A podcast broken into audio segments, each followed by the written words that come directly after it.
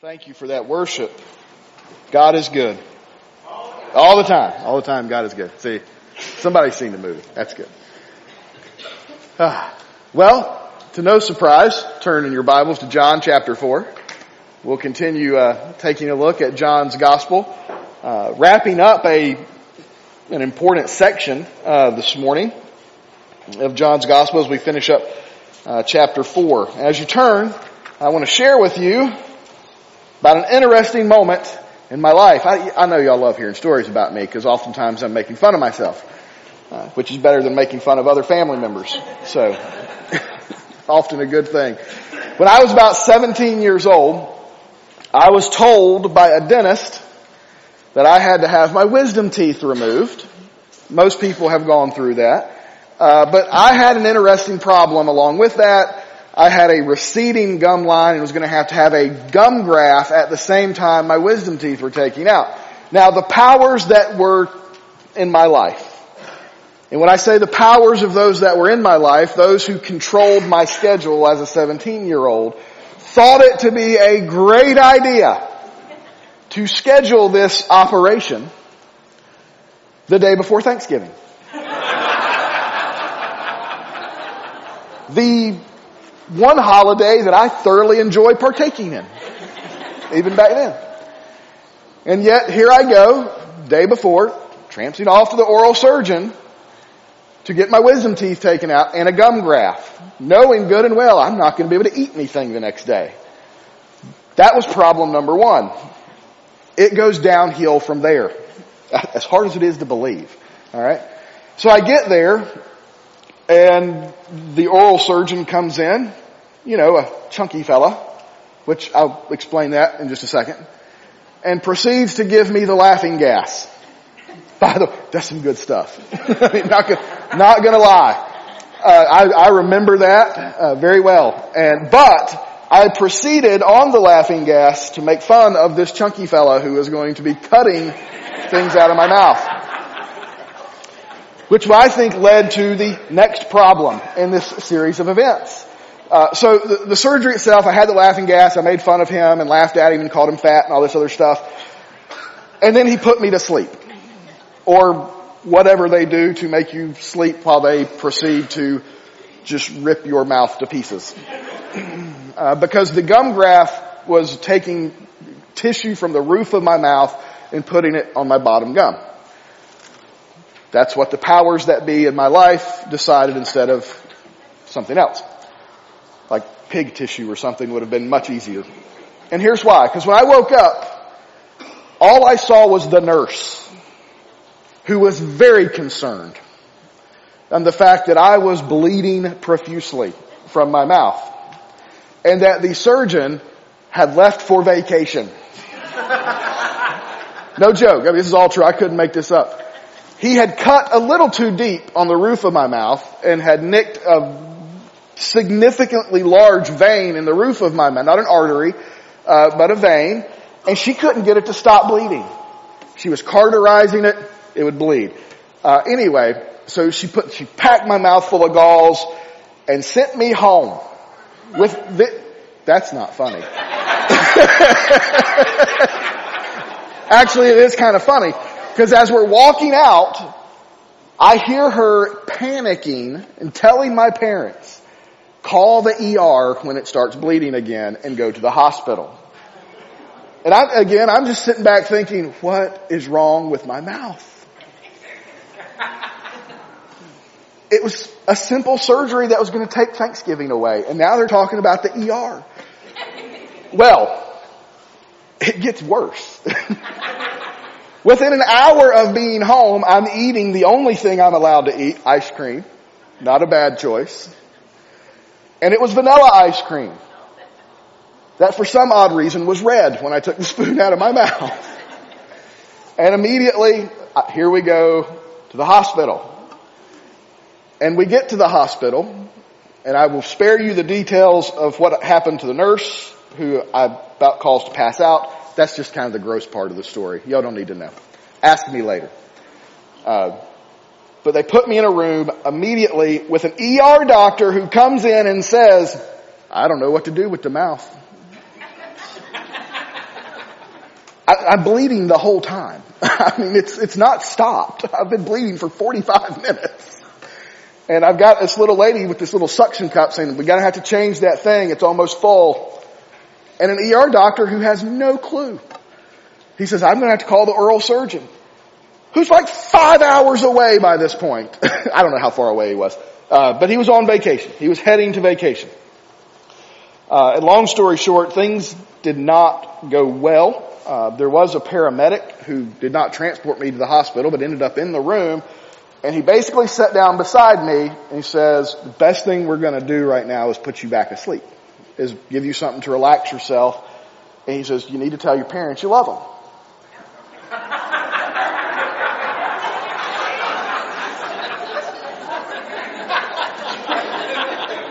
I'm 17. I got a life ahead of me. I hadn't even met Jennifer yet. I had a girlfriend at the time. Uh, so, I said, okay, so we're going to do this. Apparently my blood pressure was starting to fall and they just wanted me to relax and not panic or do all that stuff. So I did, and before they kind of gave me this whatever stuff to make me relax and sleep, I prayed. Anybody ever been there? When your life is on the line. And so I was like, uh, you know, I, I went through the typical prayer. You know, God save my life, don't let me die. I've got, you know, you go through those things. It's a serious moment. I mean, it's a funny situation looking back many years later. Uh, but I'm, I'm pleading. I was like, you know, I'll go to church more. I mean, I already went a lot. I don't know how much more I could have went. I'll read my Bible more. You, you know, we're pleading for our lives. And then I prayed that prayer. It's like, but God, if you decide for me to die, I want to go to heaven. Now, I'm asleep after that. I wake up sometime later and all I see is this really, really bright light. And I'm like, yes. I mean, I was sad I died, but I was like, I made it. And then as the haze wore off, I saw the face of that oral surgeon. And I said, nope, going the wrong direction. now you're wondering why I tell that story. Because it's funny. That's why I tell that story. No. I tell that story to demonstrate in situations when we are facing life or death, we often have those prayers where we plead with God to do something for us and we often make promises to do something in return. As a 17 year old, do you think I kept any of those promises? It, well, I mean, I'm a pastor now. That may have been one of them. But it took me a while to get there. No. What I want to talk about today, and I use that situation in my life to demonstrate this idea of an authentic faith. Do we have an authentic faith? In that moment, I would tell you that my faith has never been more authentic because I was facing death. But after I get stitched up and go home and things are back to normal and I get to celebrate the next Thanksgiving, is my faith still authentic? Am I still pleading with God in every other moment of my life. I can honestly tell you for me, no, I kind of forgot those promises rather quickly, as many of us do after we survive those situations. But today we're going to see a guy who comes to Jesus in desperation. And honestly, he comes to Jesus with a very unauthentic faith. But he leaves believing that Jesus is the Messiah. That Jesus is the Messiah. We have been studying the Gospel of John. We have been looking at uh, the, the theme of our series has been come and see. We've seen that throughout, that there's an invitation for us to come and see who Jesus is and what Jesus is doing. We've been introduced to the whole book in the first 18 verses. Uh, we then kind of get kind of a, a, secondary introduction at the end of chapter one, and then chapter two starts with the turning water into wine in Cana. And as you read the story, as we read it, you're going to notice Jesus is back in Cana. So we've got two bookends from chapter two to the end of chapter four, which is giving us that this is, has been one large section that John has been teaching us about the very early stages of Jesus' ministry the very beginning, the first things of Jesus' public ministry. Now the whole of the public ministry will run through chapter 12, but this is just the beginning of the beginning. And in Cana, we're getting to the closing section of the beginning of Jesus' ministry. So read with me in John chapter 4, starting in verse 43. After two days, he left for Galilee. Now remember, he's been in Samaria, town's called Sychar. He's been ministering to the outcast, and the, it sounds like the entire village has come to believe in Jesus. Uh, not necessarily because of miracles, that's going to be important, but because of the words that Jesus has preached and who they've discovered that Jesus is. So after two days, he leaves continuing this journey that he started at the beginning of chapter 4, heading to Galilee, his home region. He's from Nazareth, which is in Galilee. Verse uh, 44. Jesus himself had testified that a prophet has no honor in his own country. When they entered Galilee, the Galileans welcomed him because they had seen everything he did in Jerusalem during the festival. For they also had gone to the festival. In verse 46, he went again to Cana of Galilee where he had turned water into wine. There a certain royal official whose son was ill at Capernaum, which is a little further south and a little bit east, uh, when his uh, when this man heard that Jesus had come from Judea to Gal- into Galilee, he went to him and pleaded with him, "Come down and heal his to come down and heal his son, since he was about to die." So you have a father whose son is on his deathbed, and this man comes to plead with Jesus. Verse 48, unless you people see signs and wonders, you will not believe. Sir, the official said, come down before my boy dies. Go, Jesus told him. Your son will live.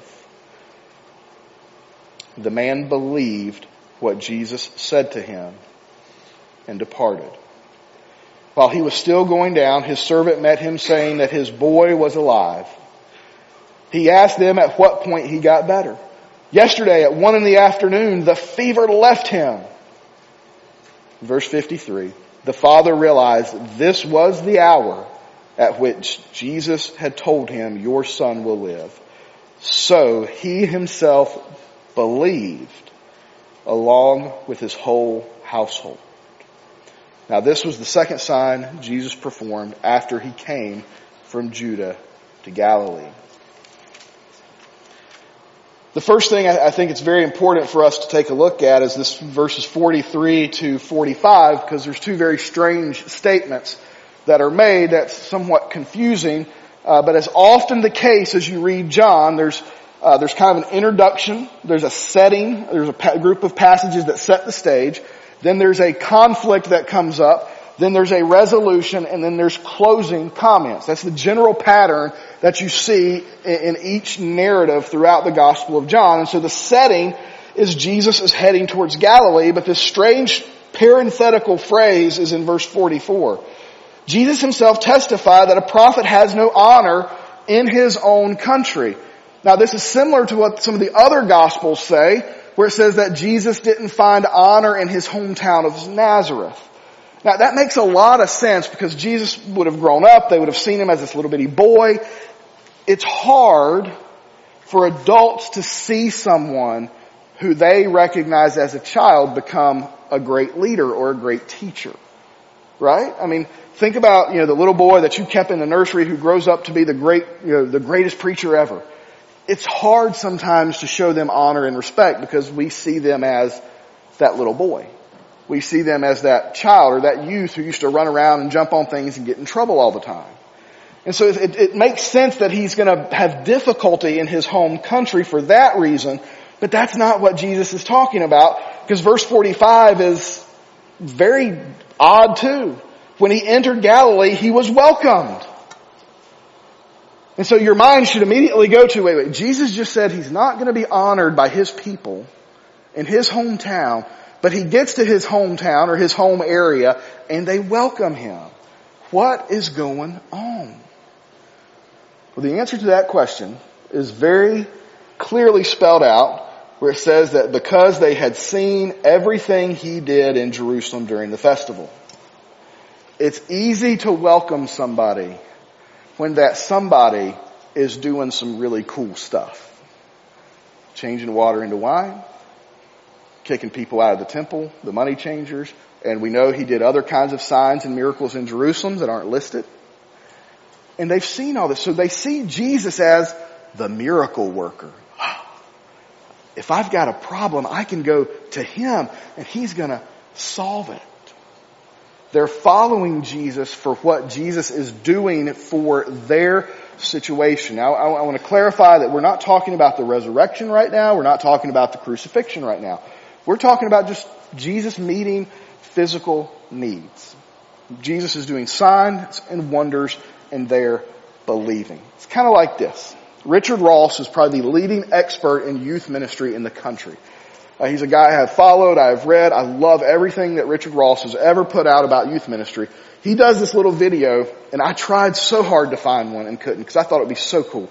But he pulls out a little figurine from his pocket, and it's he calls it his pocket Jesus. It's a little Jesus figurine that fits in his pocket. And he tells this illustration where a lot of people will keep Jesus in their pocket. Close, but hidden until they need something from him. And then they pull Jesus out. Jesus, I'm going through some financial difficulty. I could really use a raise. Get a raise. Jesus goes back in the pocket. Oh, ooh, just got a bad diagnosis from the doctor. Pull the Jesus out. I really need your help to get through this. You get through it. Jesus goes back in the pocket.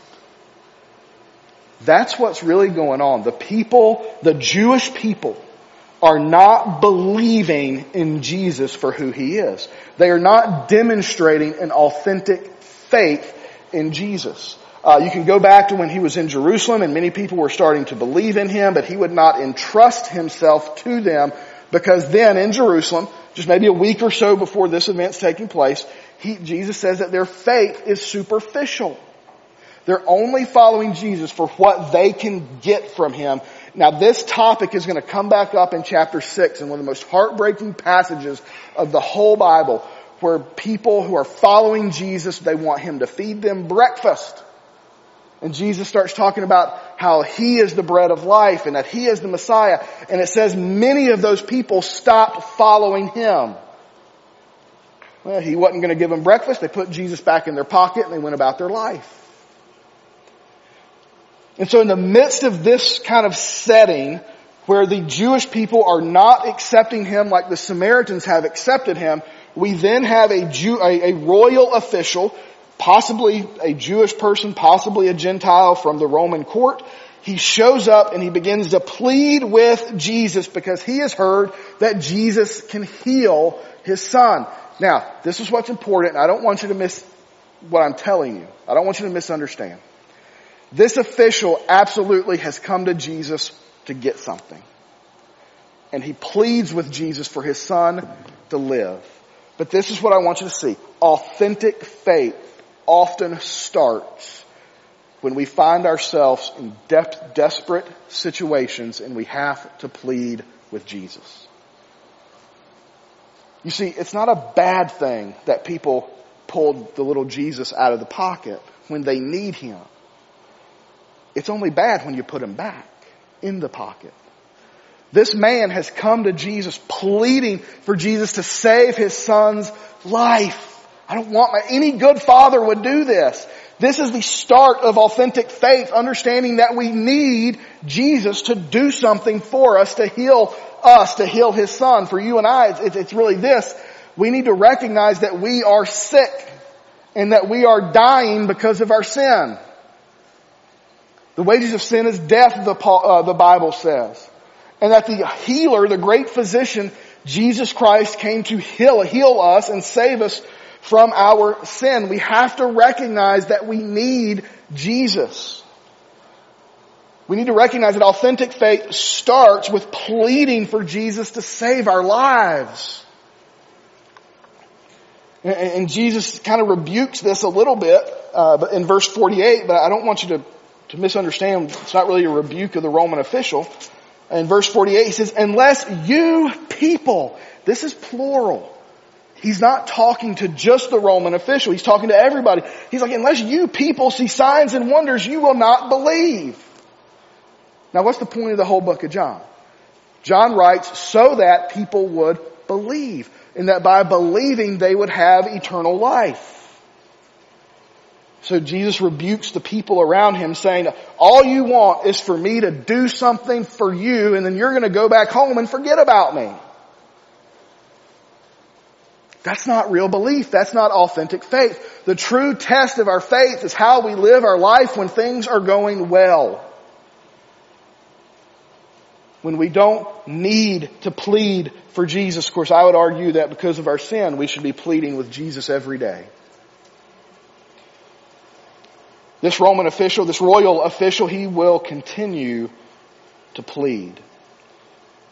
So authentic faith starts by understanding there's this great need and we need to plead for healing.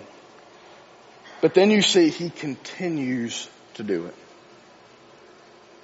You're seeing that a very limited faith begin to develop in this official. Jesus recognizes that faith and says, your son will live. Now here's what you gotta see. Did the man know his son was alive in that moment? No. All he heard was the words of Jesus. He did not see the miracle. He did not see a sign. He simply heard the Savior speak. And in his limited faith, it says that he believed what Jesus said. He's developing trust in Jesus. One of the second steps of authentic faith is trusting in the Word of God. Trusting in Jesus. For many people here, and knowing how this story ends, this can be difficult for a lot of people. Because many people have prayed and prayed for a loved one to live. We've had students in ministry throughout the years who've had parents die. And before their parents died, they were praying and pleading for God to save their dad, save their mom, and they died anyway. Was Jesus or was God less faithful to that person? No. No, we have to trust God's word in which tells us that God knows what he's doing. God knows best for our life. Circumstances don't always end like it ends here. Sometimes that healing that we desperately pray for happens when God calls a loved one home into heaven. It does not make God any less faithful. What we are asked to do with our authentic faith is to trust and believe the Word of Jesus, the Word of God. So the Roman official departed with this belief that Jesus was going to answer his prayer. It's a couple day journey, maybe a day, half a day and a half. He probably stops and spends the night somewhere and as he's traveling, his servants rushed, have been rushing to find him on this road. And they say, your son is healed. And he finds out it happened at the exact moment Jesus said it would. And here's where the authentic faith really is demonstrated. He himself believed along with his whole household. What started as a royal official taking Jesus out of his pocket kept Jesus out of his pocket. He believed. He trusted Jesus, not just in this moment, but for the rest of his life. That is authentic faith. Where we trust Jesus in good times and bad times, when we're praying in good times and bad times, when we're reading the Bible in good times and bad times, where you're not just making these idle promises in moments of disaster, like when you're on the deathbed because of a big oral surgeon, cut your mouth open, but that, but that you keep your faith through it all we don't just, too many Christians want the blessings of Jesus without belonging to Jesus. You see what I'm saying? They want all the blessings. They want all the good stuff. They want all the supposed prosperity that comes with being a Christian. But they don't want to belong to Jesus. They don't want to endure the hardships of being a Christian. They don't want to, they don't want to, they don't want to go to the mission field if Jesus tells them to go to the mission field. They don't want to quit their job if Jesus tells them to go do this. They, don't want to stand up and proclaim Jesus at their schools because they're going to be made fun of. They don't want Jesus with them all the time. But authentic faith says that Jesus is not in your pocket, that Jesus is leading you and walking with you and in front of you, and that you are following Him and proclaiming Him and trusting Him each and every moment of each and every day. That's what belief looks like. Not intellectual belief, not emotional belief, but a spiritual belief that trusts in Jesus Christ to save you from the sickness of sin. But too many Christians put Jesus up on a shelf like Aladdin's lamp, pull him off, rub it out, the genie pops out, you make your wish, and you put him back on the shelf. That's not authentic faith. Coming to church once a week for fire insurance is not authentic faith. Authentic faith is following Jesus every single day. And so the question I just leave you with this morning is do you have authentic faith? Are you following faithfully daily? Or when you get up and leave here and start your week tomorrow, are you going to put Jesus back in your pocket? I'm bring him out Wednesday. I'll bring him out next Sunday. How's your life? Church, evaluate your individual life and answer the question, do you have authentic faith that believes the words of Jesus? Let's pray together. Father, we, we come to you today wrestling with this truth of our authentic faith. We all struggle we all have moments where we're not as faithful to you as we should be. But are we striving to follow you daily? Are you more than just something added to our resume, something added to our shelf? Are you our Lord? Are you our Savior? Are you our King? Do we follow you and worship you and trust you as King and Lord? Father, help each and every person here, me, everyone, to honestly answer the question, do we have an authentic faith? Father, help us to accept the answer that your Spirit lays upon our heart and then show us how we can change. And Father, we pray that the, sport, the Spirit of God would pour into our lives and that you would change us, that you would help us to be more committed Christians, that you would help us to trust you in all circumstances, all the time. We ask this in Jesus' name. Amen.